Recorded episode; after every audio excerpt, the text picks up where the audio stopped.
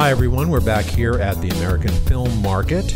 And uh, we're joined now in this continuing segment of uh, what we call the, the big guns at, here at AFM uh, is Mr. Paul Hanson. Paul Hanson is the founder and chief executive officer of Covert Media, which is a new independent feature production, financing, and distribution company. Hi, Paul. Welcome to our broadcast today. Thanks. Good to be here. Yeah. So, uh, looking at covert media, you've you've made some amazing films, uh, very popular films that have come out in uh, for for quite a number of years. What what is uh, what would you say is sort of the mission and focus of your company in terms of looking at what films you're making? Uh, well, I think it, it, ultimately boils down to a combination of making something that balances the commercial with, I guess, a little bit of creative adventure that uh, is beyond, I think, the risk profile of what the studios would do.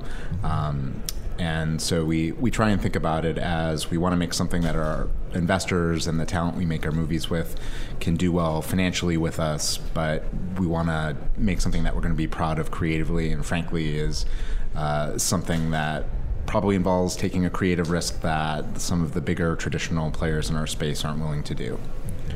Name a few of the films that people would know that have come out over the past several years, so people know what you know what you've. Uh, sure. So. Oh, just a few. Yeah, just, uh, just a few. So sure, um, and, and, and, to be clear, this new company that we call Covert Media is only about a year old, but it's yeah. sort of the I guess I would say it's sort of the second, the, the 2.0 version, if you will, of a company that I co founded in 2005, which was called QED.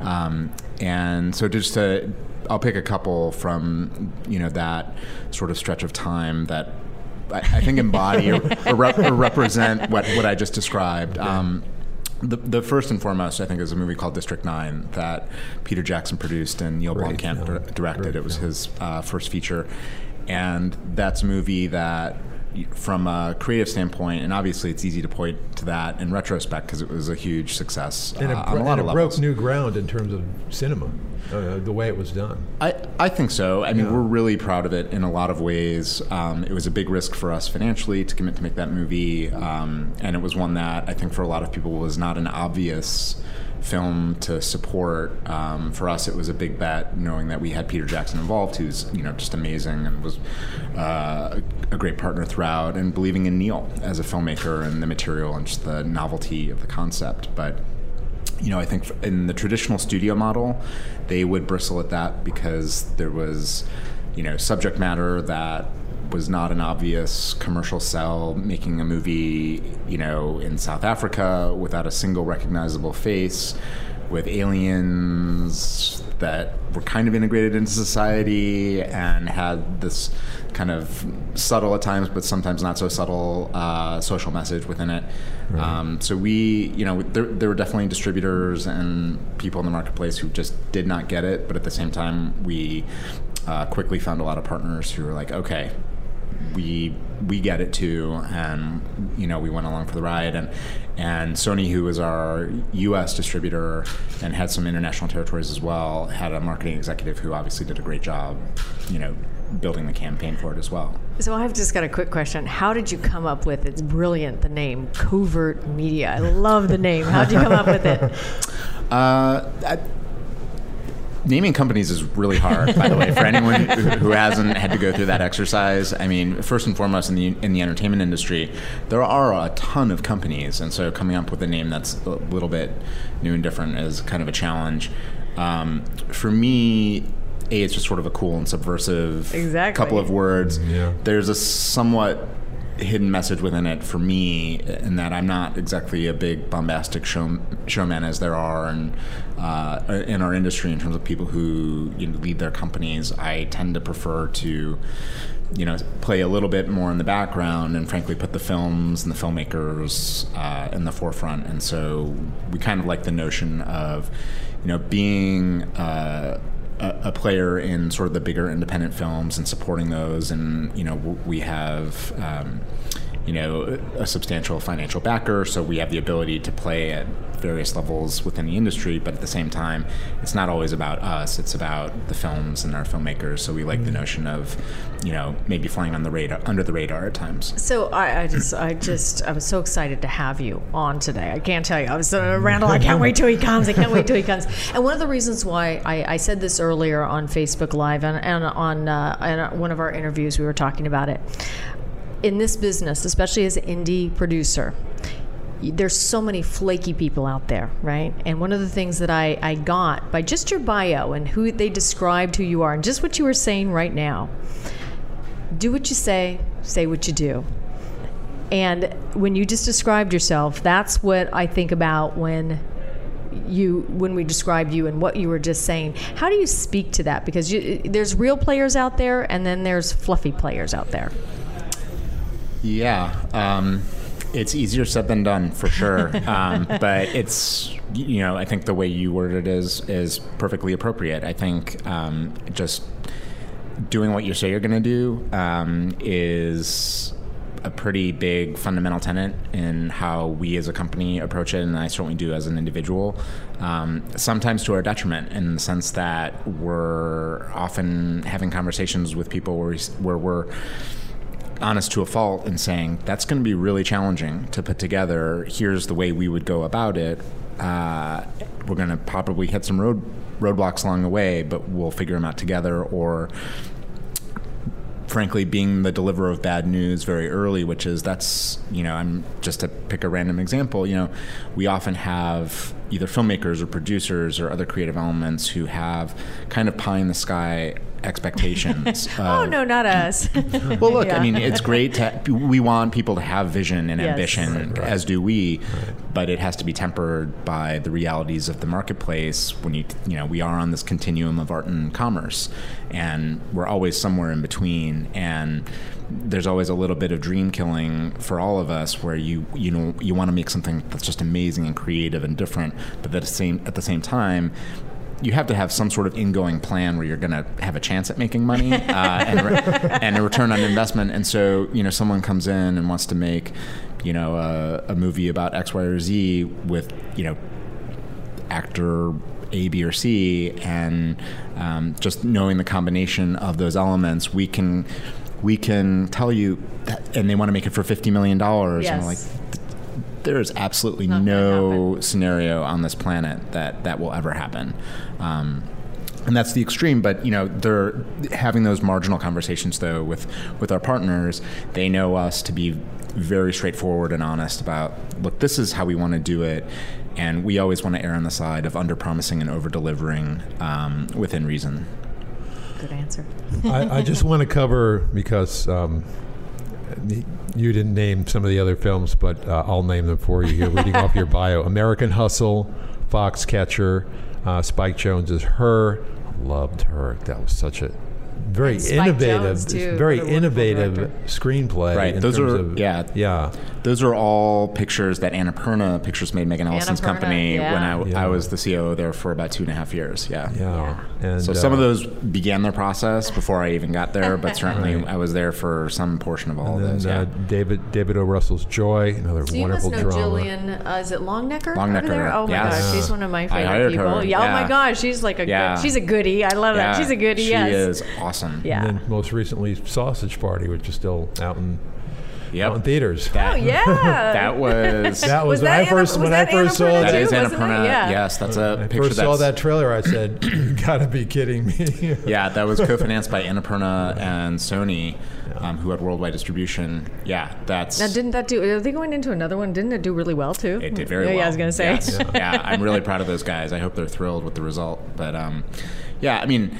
I, I think that's a great example of independent filmmaking in the sense that I don't think any studio in and of themselves would ever make that movie. But if you have an independent company, in that case it was Annapurna, right. who helps get that over the hump in a way that helps the risk takers, you know, you know, solve it. And I think you know it was made for a reasonable price in the context of high quality animation, which was, I think, one of the biggest parts of the victory, and had a combination of creative partners, um, you know, Conrad Vernon and Greg Tiernan, the director, and obviously Seth Rogen, Evan Goldberg, and the whole Point Grey team, and the actors that they have deep relationships with who did the voices.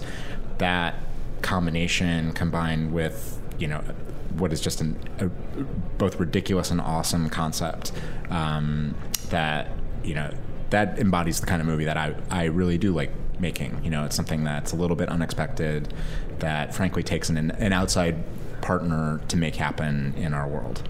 I think that's really bold of you looking for projects that have something just a little bit enough different that you're not sure of the audience appeal yet because the films tend to looking for breaking new ground in terms of what audiences would like. Mm-hmm. Would you feel that's kind of your your barometer? Is that how you look at something, or you just you're not just looking at alternatives, but you're looking at you know finding some uh, indescribable quality about it?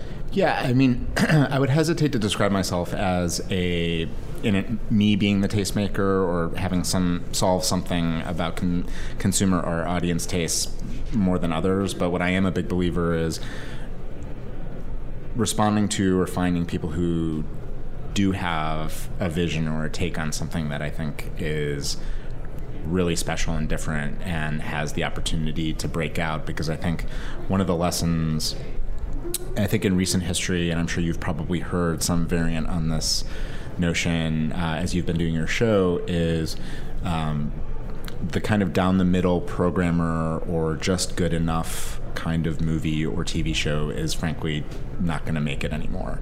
There isn't um, I think, an appetite for that. There has to be something that everything, you know, sets it apart from uh, the sort of the mass of, of, content out there to make it interesting and compelling and to break out, particularly in the world of social media, where if a movie isn't great, everyone knows about it by Friday afternoon. Mm-hmm. yes. On the weekend it opens, and that's right. why we're seeing, you know, frankly, a huge trend. If you look at the last couple of years of movies with, frankly, really big stars. Yep. With probably the support of big distributors who are spending money to try and open these films, but if it's just a B minus to B plus movie, which historically you could buy the opening if you spent enough money and you put the star on enough talk shows. That just doesn't work anymore. The movie actually has to be great and different and special. And it has to find its audience right away. Yeah. Yeah. Yeah. What would you say to a filmmaker that may be saying, "Oh my gosh, I got to get to covert media, or I've got to get my film out there"? Right? Um, what what do you what would you say to them? Do they need to come to you or come to anybody, not just you, a fil, and, you know, a distributors come and come you know, with yeah. A script, an idea? Most people don't know how to market themselves, let alone market a movie, right? Mm-hmm. They they might have a great idea, or they might have a great script, but they don't know how to deliver it to somebody like you that they can pitch the idea. What would you say to them? Um, for my company and me specifically, you know, we are frankly inundated every week with, with stuff. And really? well, and, and, I would imagine so. And so a big part of what we do is we I call it managing the funnel. At the widest part of the funnel is the stuff that comes in with you know some frankly some reasonable qualification. We generally we don't do a lot of raw development. We usually start with at least a screenplay um, that's either a spec or a producer has created or or is in turnaround from a studio or some other place. Um, and the more refined something is and the more packaged it is in terms of having elements already interested in working on it, the better.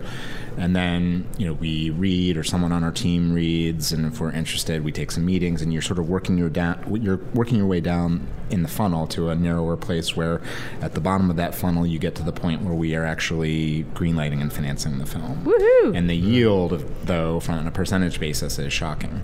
Um, you know. So, you know, I, exactly. It, Going yeah. down that funnel is not always uh, an easy process. Four or five percent of what comes in, you uh, get paid any attention I think to. that's generous. Yeah. so, and I don't think that's different from any other company yes. that kind of does yes. what we do. Yes. Um, and it's funny. This I think the notion of what you're getting to is you know giving guidance for people who are either breaking into the industry or don't have a lot of experience. We right. this came up uh, as a topic on a panel I spoke on uh, spoke at on Sunday, and a bunch of us kind of circuitously arrived at sort of the same piece of advice, which is at the end of the day, it, in order to kind of break through walls and get you know into those rooms to get your project some attention, you're probably going to need advisors and partners and help to raise awareness, but awareness from people who are better known, frankly, or or sort of give it a little bit, you know, more clout. yeah, more clout, more cr- credibility. Credibility, yeah. Um, and so, if you're really at the nascent stages of your career, um, it's all about sort of relentless networking and starting small. You know, getting to know not the agents, but probably the assistants of agents and managers and lawyers, and slowly building your pool of consigliaries uh, and, frankly, just more exp- experienced people in the industry. And that will beget more meetings and more relationships until, you know, you eventually can start breaking into more of those rooms. And I mean, uh, to be just to speak perfectly honestly, as we look at what's submitted on a given you know week for us to read, a big part of what helps us prioritize is who is part of the process that brought this into us because you can immediately know oh if someone came in and said this is something they're really interested in someone we know we've either worked with them before or we've read stuff that they've put together before and we know yeah generally what they submit is of reasonably high quality or they know what we're interested in will likely be a good fit, that immediately helps it rise to the top of the pile. Yeah, I would imagine okay. so. yeah, one last question. What what do you looking toward the future? What are some of the th- changes that you'd like to see happen in the motion picture industry in general and what do you feel is covert media's what can, can covert media contribute to that?